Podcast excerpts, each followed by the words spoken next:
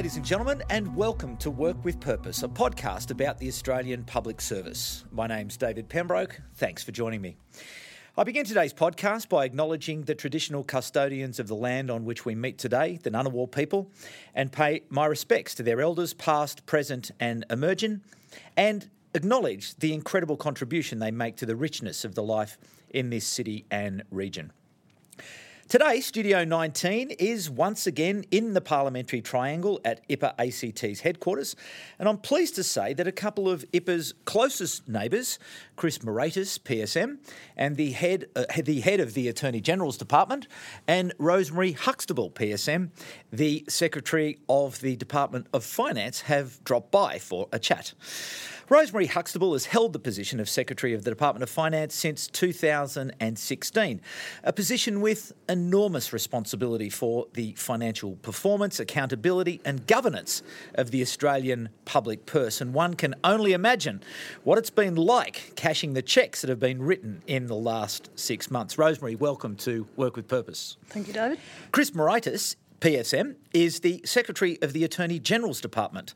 A career public service, Chris spent the vast bulk of his career in the Department of Foreign Affairs and Trade, rising to the position of Deputy Secretary before moving across in the same position to the Attorney General's Department before he was a, appointed to the role of Secretary in 2014. Chris, welcome to Work with Purpose. Great to be here, thank you. Rosemary, if I might begin with you, and we're now six months in to the pandemic. We've moved to the next stage, the, the next normal.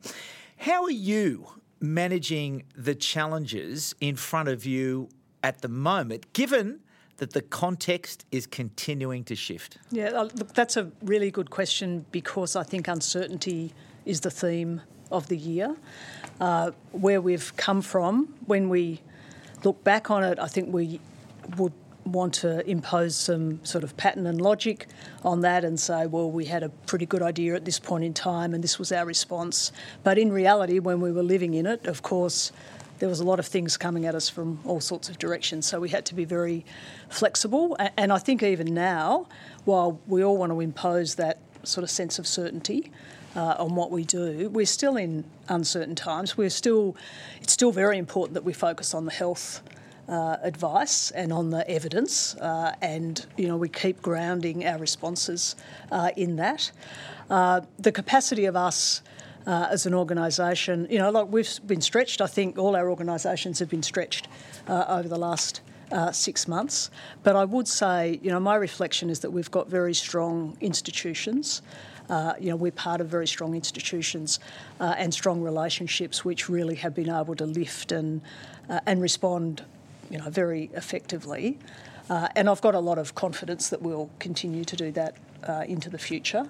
Uh, you know, not just the institutions that you might normally think of, you know, the Parliament, uh, the executive, uh, but also you know the way in which the federations work together. You know, I think that's been a great example of how when you've got you know a very difficult issue that people will come together and work very effectively together. Uh, but also the relationships that we've built over many years with our stakeholders, with our external partners, you know, across the Commonwealth, uh, the way that we work together. Uh, you know, I think it's given it a, a very. We've got a very good grounding of sort of collaboration, which means we can, I think sort of look forward with confidence uh, mm. to how you, we Chris, respond. Um, th- that same challenge of uncertainty. Very um, much. I mean, I, um, I mean, Rosemary's absolutely spot on. It's the uncertainty of what's coming, but also the uncertainty of the duration of what is the new normal, and then defining what is that new normal. So it really is, you know, from my perspective, and for you know the organisation, is uh, keeping that mindset of being prepared and adaptable f- for any contingency and are working on the, on the basis of the systems and relationships we've been building up. Um, there's a whole myriad of issues that emerge that we need to deal with because, you know, as Rosemary said, we'll look backwards and find a, a rhythm and a pattern, but I mean, going forward, will have a mindset which will help us, and the, the, mindset will be that of being prepared for the uncertainty and the duration of it. You can't say on the 15th of, you know, we've tried this, 15th of November, we'll go back to what we were like in January or December last year. That's not going to happen. And the question is, when is that tipping point into a normality? But through that pro- the process we're in now, we need to just have that flexibility and ability to just go and at the same time do our business as, as uh, BAU work as well, which is which is building up and is imperative to be done. Mm. Uh, and we're all in that same boat together, and we are a really collegiate organi- uh, group of people working together. And it's interesting, isn't it, though, because when you when you strip it all away, it really is a people challenge, isn't it? It's really to organise your people and manage your people and motivate your people and keep your people on task that is going to help them to deliver for the Australian people. So, Rosemary, to you, that people challenge, how, how have you gone about that?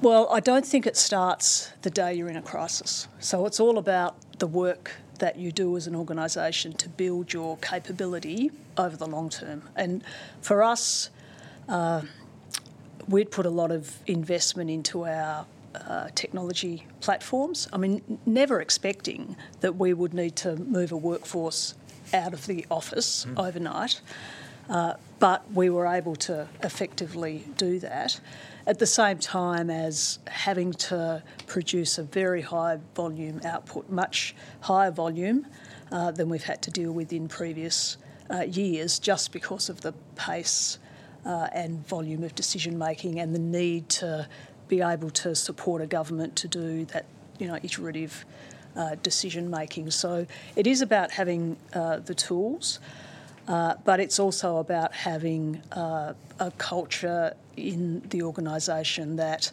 can lift and collaborate and, and work effectively uh, together.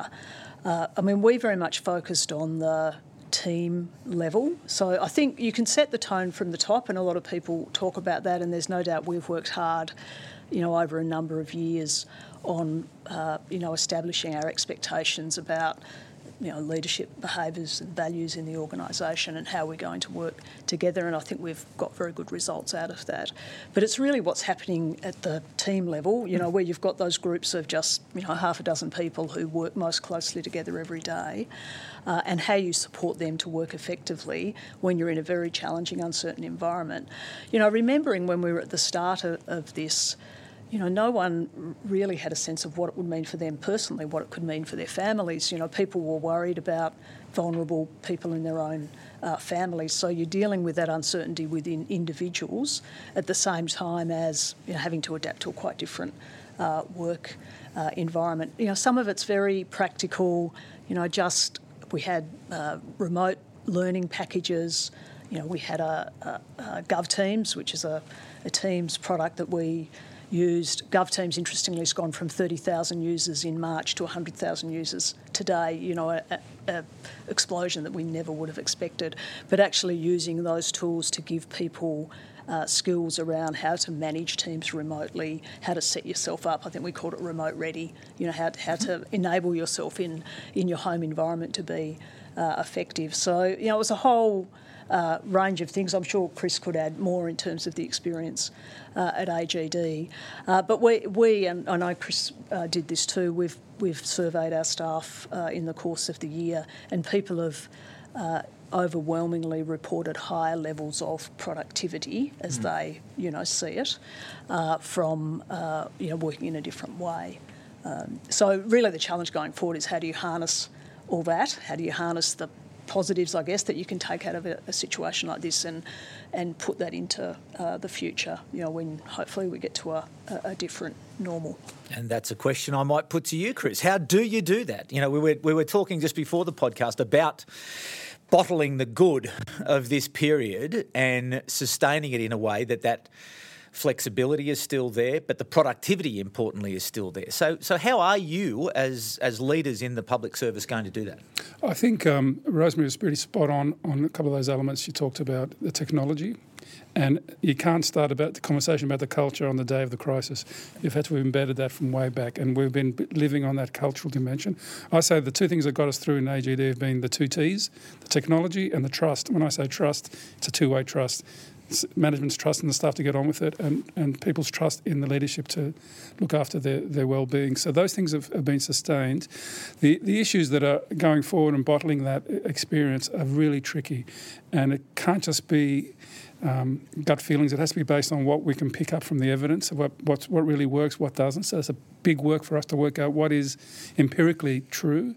So, you know, question one, it's been much more productive is that true? How do we prove that? Yeah. What do we mean by that? Yeah, people might say they're and, productive, and secondly, but are they and secondly, because we were productive between now, between March and now, because we had this embedded culture. If you maintain, you know, absolute remote work for a long, long time, that culture dissipates a bit. So how do you replenish that culture? So my first question to to my staff is, how do we work on that uh, engagement cultural piece in, in that flexible work arrangement? So we maintain those connections, Yeah, those things that happen uh, in a relationship in, a, in an office space, rep- replicate that, uh, build the trust, have the knowledge about what is productive, when it's productive, um, fine tune the technology. Uh, and the key thing with technology will be about um, our managers and leaders. And, and again, Rosemary alluded to the team level stuff. If you're going to make all the technology work, you'll need to have really, really good um, leadership skills. Uh, leadership in a remote way, but building it all together through whatever collaboration, relationship building, leading by example, bringing people in in a an arm's length virtual way. That's going to take real leadership skills, and that's what we have to build on. So, and then leaving aside the normal things we've got to think about is what is the new flexibility post COVID, because we're all invested in flexible work arrangements. That's the reality.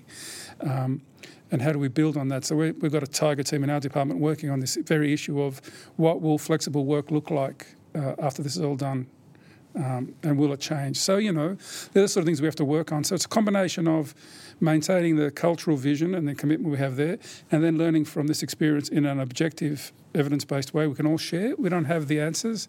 I mean, we want to know that, um, and this is the stuff that we'll build on because I think it's a great opportunity, not just a challenge.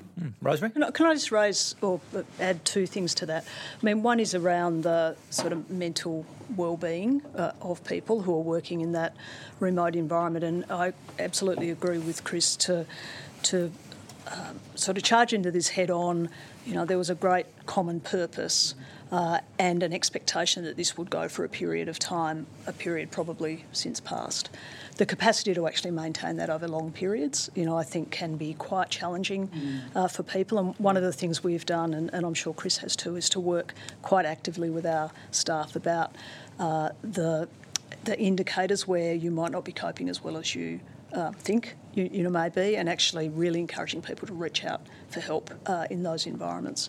Uh, and I think that goes for leaders as well. Yes. You, know, I think for all of us, it's been, uh, you know, there have been times when it's been difficult when you're trying to juggle a lot of things, you're carrying a lot of responsibility, there are decisions you're uh, advising on that, you know, have very, very big uh, consequences for the country. Uh, and you're also, you know, potentially partially working remotely, and you know, so there's a lot of things that you're juggling. And then we also have the same issues where, you know, we're thinking about our families and our friends and parents, and you know, all the normal things that people are concerned about. And, and how have you coped with that personally? Because I'm, I'm It hasn't, it hasn't by- always been easy, I, No. I'd have to say. And, and I think it's important that we sort of admit that it's not always easy and that you can feel the weight uh, of that.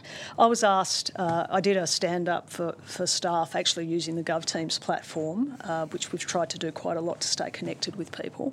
Uh, and someone asked me uh, at that what I'd found the hardest. A- And I think for me, it was actually being part of the decision making environment, you know, where you were providing advice. Uh, where the decisions that government would The take would have great consequences. Yeah. Uh, and, you know, that's a big responsibility, and it's very hard to have certainty at that point in time. You're often on, you know, partial evidence and there's levels of uncertainty.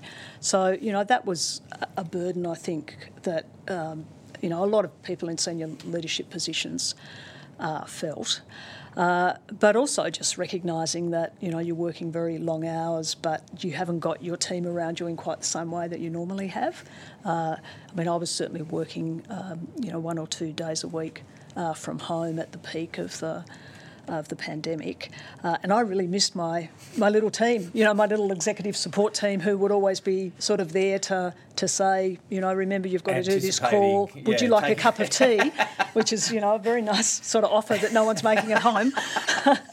uh, so, you know, it becomes a very long day and you can feel very isolated. And uh, so, you know, we're human. We, we sort of have the same um, you know, the same struggles as other people, I guess, in those environments. Yeah, environments. and for you, Chris? Yeah, that's, that's, I mean, that's exactly right. But I think, you know, at, at, at you know the secretary level, DepSec level, in the public service, we're more familiar with greyness and complexity, and so that's helped us a bit. Uh, but you're absolutely right; it, it has been really, you know, difficult and tiring. I think, from my perspective and my team's perspective, has been just it's just been relentless since the beginning of the year, uh, and. You know, it was interesting that um, we look, I, look, I got my staff to show me the um, the figures for leave, um, days off, that sort of thing. And there's obviously been a, a period where people haven't taken breaks, which is counterintuitive. Yeah. So we've been nudging our staff to have short staycations. You know, being trying to be sympathetic and say, look, we know you can't go very many places. You won't go to you know Bali or Europe, but just take a few days here and there. So, and I did the same thing last week. I took four days off because I just needed that break. Uh, you don't realise uh, that it was a, it was an interesting because it reminded me of my time when I was in DFAT and I was the coup when we had all these embassies ab- abroad and there was always a crisis. And the first rule you learn in HR is that the head of mission will always say, "No, no, no, I don't need. Help. I've got I'm, I've got the crisis under control." you know, and that's, they don't And need any that's- and that's when support from they don't need support from Canberra. And you think, yeah, okay, um, yes, I know you're great. That's all right, but we'll start planning for. Uh, a bit of a, a helping hand coming our way, and that's that's just part of the mindset. We've got to remember how in crisis, after a while, you hit a, you hit a wall, uh, and uh, you know, for uh, many of us, we were working remotely. But I think, from my perspective, it was mainly working in the office. It was just the nature of the work. Um, and quite a few of our staff were were missing um, uh, uh, from the office, and also we had a lot of our staff with our uh, Victorian-based staff in the recent months has been really, um, you know, difficult, and we've been having some conversations. You know, mass, you know, all the all the team you know, had a discussion recently, and we talked about just really empathising that you know we know what what you're going through. We want to be as helpful as we can. We're thinking about you, and we're trying to make it as easy as we can. But we want to have uh, your interests uh, looked after, and particularly your health interests. And so things like, for example, making sure that if they needed a pass to get to the office in Melbourne, you, you're spot so straight away. So they, that was all done very quickly, and things for daycare and stuff like that. We were there for them. That, that, that, that little things like that really help in a time like this. Yeah. It was interesting just before we, we started with the podcast, you know, you reflected quite sincerely about the pride that you've felt um, in your people. And Rosemary, I imagine it's the same. Wh- What are you pro- what are you proud about? What what has made you proud? Well, there's a whole variety of things. One that people did, you know, what they've, you know, been prepared to do, which is their normal work. In our space, it's the legal work, it's the workplace relations work, it's work health and safety stuff that they really mobilised on. But also just being agile and, and shifting to other things. You know, we're a pretty small department, like well, like Rosemary's. You know, 10% of our workforce put their hand up to be deployed. You know, we deployed people to Services Australia. People worked in the Treasury Department to help out uh, Treasury. We even sent policy officers to the Health Department because they were under a lot of pressure and we were doing our normal stuff as well, which is you know all the legal work, all the you know, you know privacy app here. You know it requires you know, the, the, the you know the, the WhatsApp. The, the app requires a privacy statement. Uh, the uh, co- JobKeeper work required changes to the Fair Work Act uh, provisions and awards and stuff like that. Uh, our work health and safety um, guidelines were pretty much really worked over and given guidelines and you know millions of hits on the on the websites and all that sort of thing, and then um, people really were there uh, for each other too, and that's that's good, and that's what people want to be doing. And as you said, the key is how do you bottle all that, maintain that engagement. But the engagement doesn't happen because of crisis. A crisis show whether you're engaged or not. Yeah. This just reminds us all that culture is a really important part uh, of an organisation's ability to sustain itself, uh, short term, medium term, long term. And this is probably a, a nice reminder of that reality. And for you, Rosemary, the the, the pride, I imagine it's it, it'd be very similar. Oh, absolutely. And uh, the the number of people who are willing to put their hand up to go and do something different.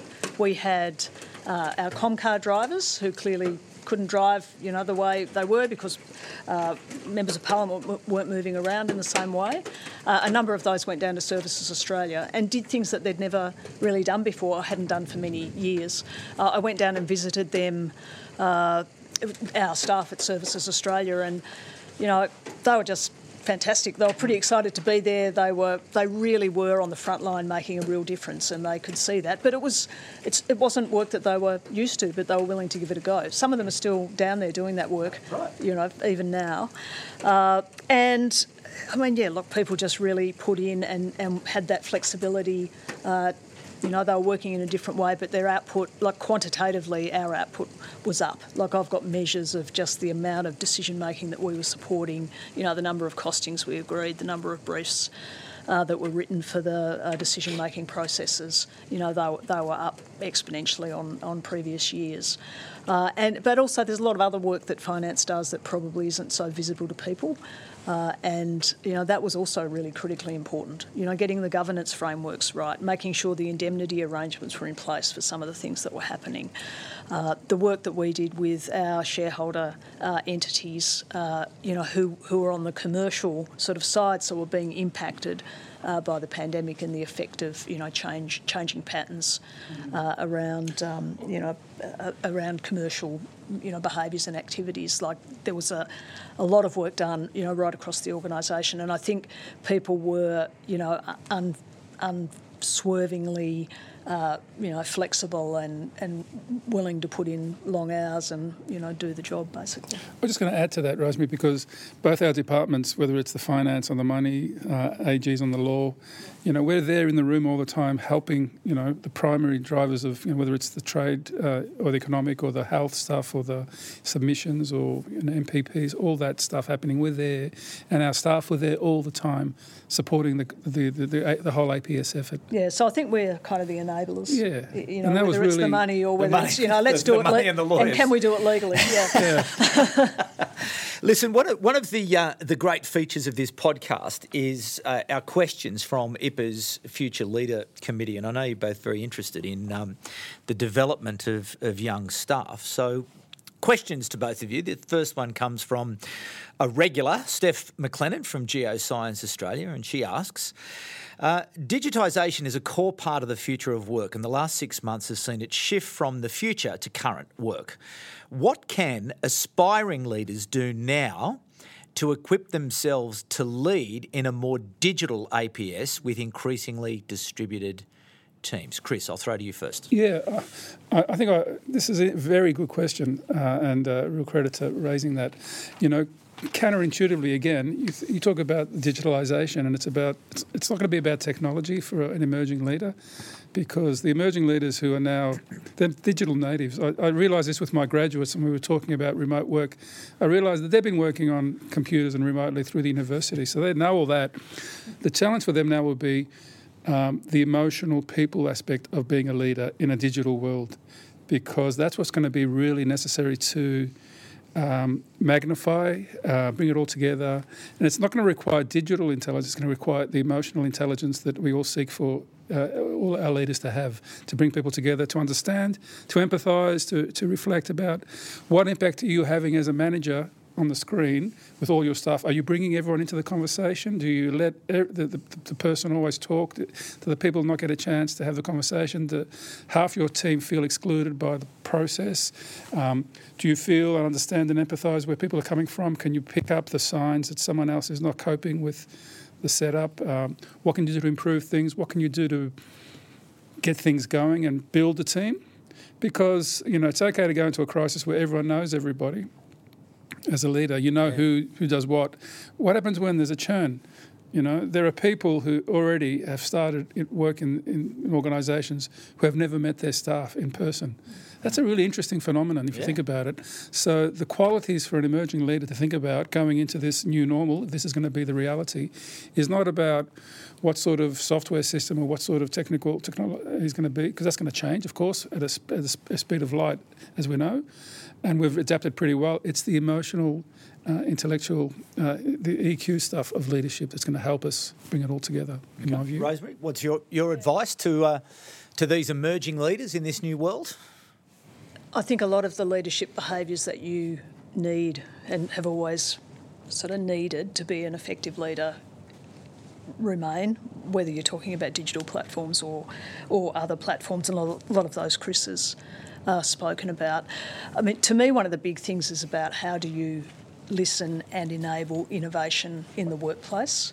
Uh, and in many ways, leaders have to get out of the way uh, of innovation. Uh, you know, I think I don't think that from the top you're going to uh, you know, think up all the bright ideas in your organisation that's going to revolutionise the way that it works. What you have to do is actually enable it to happen at the team level. And for our young leaders coming up, uh, I think you know, one of the challenges is how do you create those workplaces where people can be innovative, uh, where they can uh, have uh, ideas based on their experience in the workplace. Usually, they're the people who know better ways of doing things. You know, that's a sort of internally focused thing, but also having that sense of the client uh, perspective and the client experience. Uh, and being very open to that, so that they can actually work with you know external stakeholders uh, and clients to come up with uh, different and more effective ways using technology. You know, which is the great a great enabler if you can get it to work effectively for you. So, you know, for me, it's about how do you enable that innovation really at the coalface. And, uh, you know, our, our young leaders, well, as Chris said, they've got, they are natives, they've got, they don't have a fear of it, mm. uh, but, you know, they, there will be others coming up, uh, you know, after them who know even more. Uh, and you've got to allow those people to also sort of thrive in that in that environment. Mm, totally. Uh, Chris, this is from one of your people, Jack Milne, uh, from the Attorney General's Department. And he asks, again, question to both of you. As the Department of Finance was awarded the 2019 Graeme Innes Disability Employment Award, and the Secretary of the Attorney General's Department is the co chair of the department's disability network, the Celebrating Ability Network.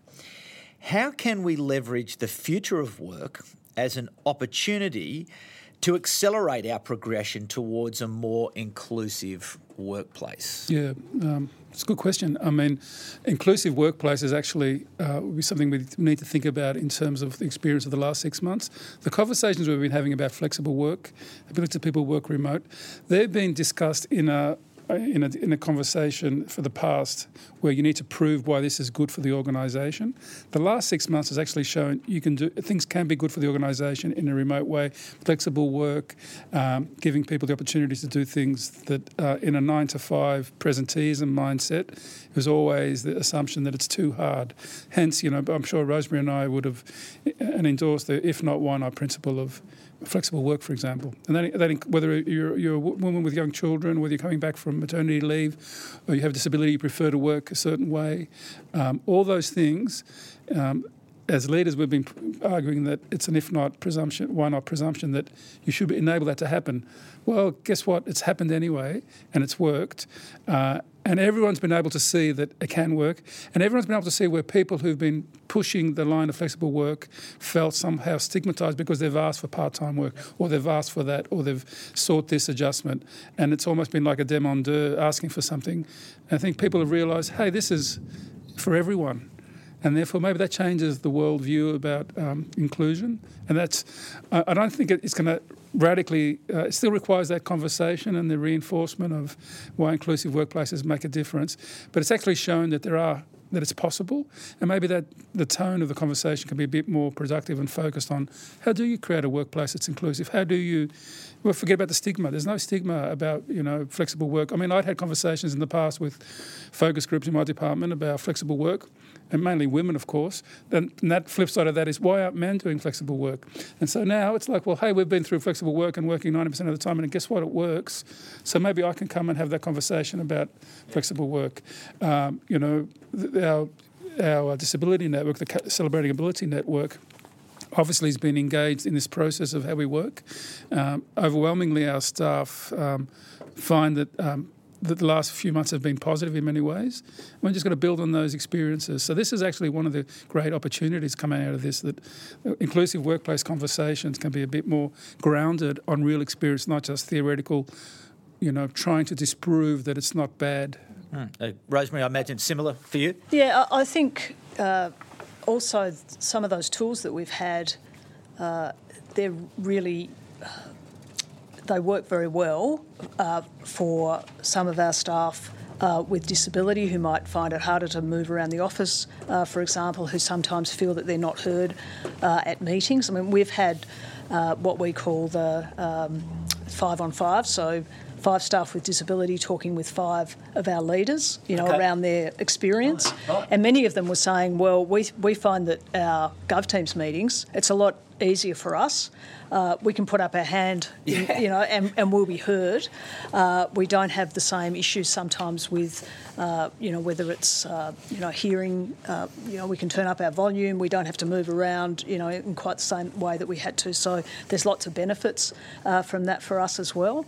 Uh, but we really just need, we need to work with all our staff. Uh, our staff with uh, with disability in terms of how we bring people into the organisation and then we, how we create an environment in which they can thrive. And a lot of that is just working directly with them. Yeah. Uh, I mean, we've had uh, some very good outcomes in terms of the percentage of, of staff with disability. We've put a lot of effort into to building that up. Uh, but I do think that the last six months has almost, you know, shown that there's other ways to work. I mean, we do a lot of hybrid meetings now where some of us are in the office and some of us are online. Uh, you know, that can also really enable uh, people. Great. Uh, and a final question from our future leaders, another one from the Attorney General's Department. Deanne Allen asks you, uh, Secretary Moraitis, um, you established your career and developed your leadership style at DFAT. What was it like transitioning to a totally new department in a leadership position? It was it was great to the chase. Uh, seriously, um, a lot of the work that I to do in DFAT, whether it's international law or national security, there was aspects of that. But to be fair, most of the work of the Attorney General's Department I wasn't familiar with. Um, I really didn't know much about it. But you know, Rosemary and I know, and I think all our colleagues would know that leadership is not about being the smartest person in the room.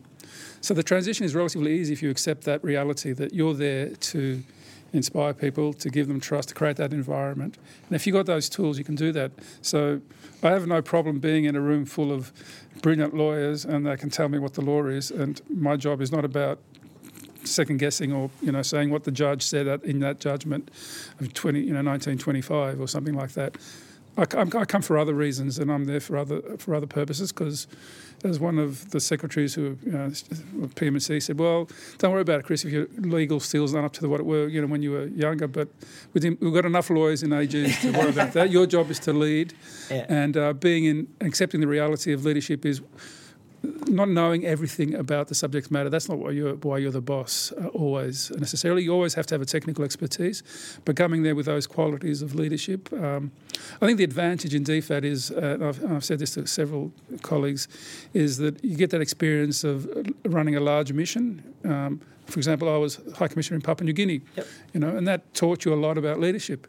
It wasn't necessarily about policy, but you've you get used to the fact that th- there's no such thing as Dealing with issues. dealing with issues. and it's about people 90% of the time and about conditions. And that thing really, really uh, makes a difference. So it was, a, as I said, it was a pretty easy transition if you accept those premises. Okay. Now, listen, I do want to ask you a final question, and it sort of it, it, it means that you have to sort of travel forward in time a little. If you so, I want you to go forward. A, maybe let's go back. Let's go forward ten years, and then ask you to look back on now, on this time. What do you hope sticks around? What what would you like to describe, or what would you like to see as part of your legacy, having been part of this leadership cohort of the APS at such a critical time? Describe it for me. Yeah. What do you see? It's pretty hard. What do you hard- hear? Yeah, it's a pretty hard question. But I, look, for me, it's about how our nation uh, made the sort of difficult passage through what was a, you know, unpredictable crisis situation and the way in which we supported effective decision making that meant that we were on a sustainable recovery path. Uh, you know, the stakes are high here. Uh, you know, our capacity to to seed that economic uh, recovery, you know, through what will still be uncertain times going forward. Uh, you know, in t- like 10 years seems like a long way away, but, you know, the recovery path will be uh, inevitably a long one, and that we've come out of that, you know, as a strong country, sort of t- taking advantage of what we can uh, to sort of strengthen our competitiveness in the world. Uh, you know, I think they're the things, and, and that we have, you know, uh, a strong community also that's emerged from that. Chris, final word to yeah, you. Yeah, picking up on those points, I think in 10 years' time, I look back and think, hopefully, be thinking and saying, yeah, that, you know, that period showed that, you know, uh, the institutions of state, the Commonwealth, the state, the nation, you know, that we're part of, they can make a good contribution to the community and they're an important part of of society, and it's, it's sometimes taken for granted. But when the going gets tough, uh, the institutions of state can make a, a, positive difference to the lives of many, many people in a really good way. And the trust dimension that's been built up in the last few months, hopefully that's sustained, so that we don't go through that period of the last 10, 15 years where there's been this cynicism about the state and its role. Um, it's not there to create problems, it's there to actually enable and to protect uh, people in, in, in, the good times and particularly in the bad times. And I think if there's a newfound respect and appreciation of why you know, the apparatus of states exist, um, that'll be, I think, an enduring legacy, especially in uncertain times as we go forward. Chris, Rosemary, thank you for your service. And thank you for being my guests today on Work with Purpose. Ladies and gentlemen, we're now just five short weeks away from the commencement of the Global GovComs Festival, which is part of the OECD's Government Aftershock Global Dialogue. We have announced this week that the event will follow the sun and run for 24 hours on November the 17th, featuring content from around the world. One quick story I was on a Zoom call this week to someone in Mali, West Africa, and they confirmed a speaker for the event. Now, the story of how the government in Mali is managing communication is inspiring. So jump on to GovComs, Google GovComs, and it'll come up and make sure you register yourself for that conference. Because the other big news today is that our good friends and long term partners here at IPA ACT have come on board as an event partner. So a very big thanks to Carolyn Walsh and the team here at IPA for their support. It's going to be great. A few sleepless nights ahead for me, no doubt, but it will be a great conference as part of the OECD's Government Aftershock Global Dialogue. Work with purpose. If you would like to leave a rating or review for the program, please do so because that does help us to be found. And if you do see the social media promotion, please share and pass it along. Thanks again to IPA and to the APSC for their ongoing support. This program would not happen without it. That's it for this edition of Work with Purpose. We'll be back at the same time next week, but for the moment, it's bye for now. Work with Purpose is a production of Content Group in partnership with the Institute of Public Administration Australia and with the support of the Australian Public Service Commission.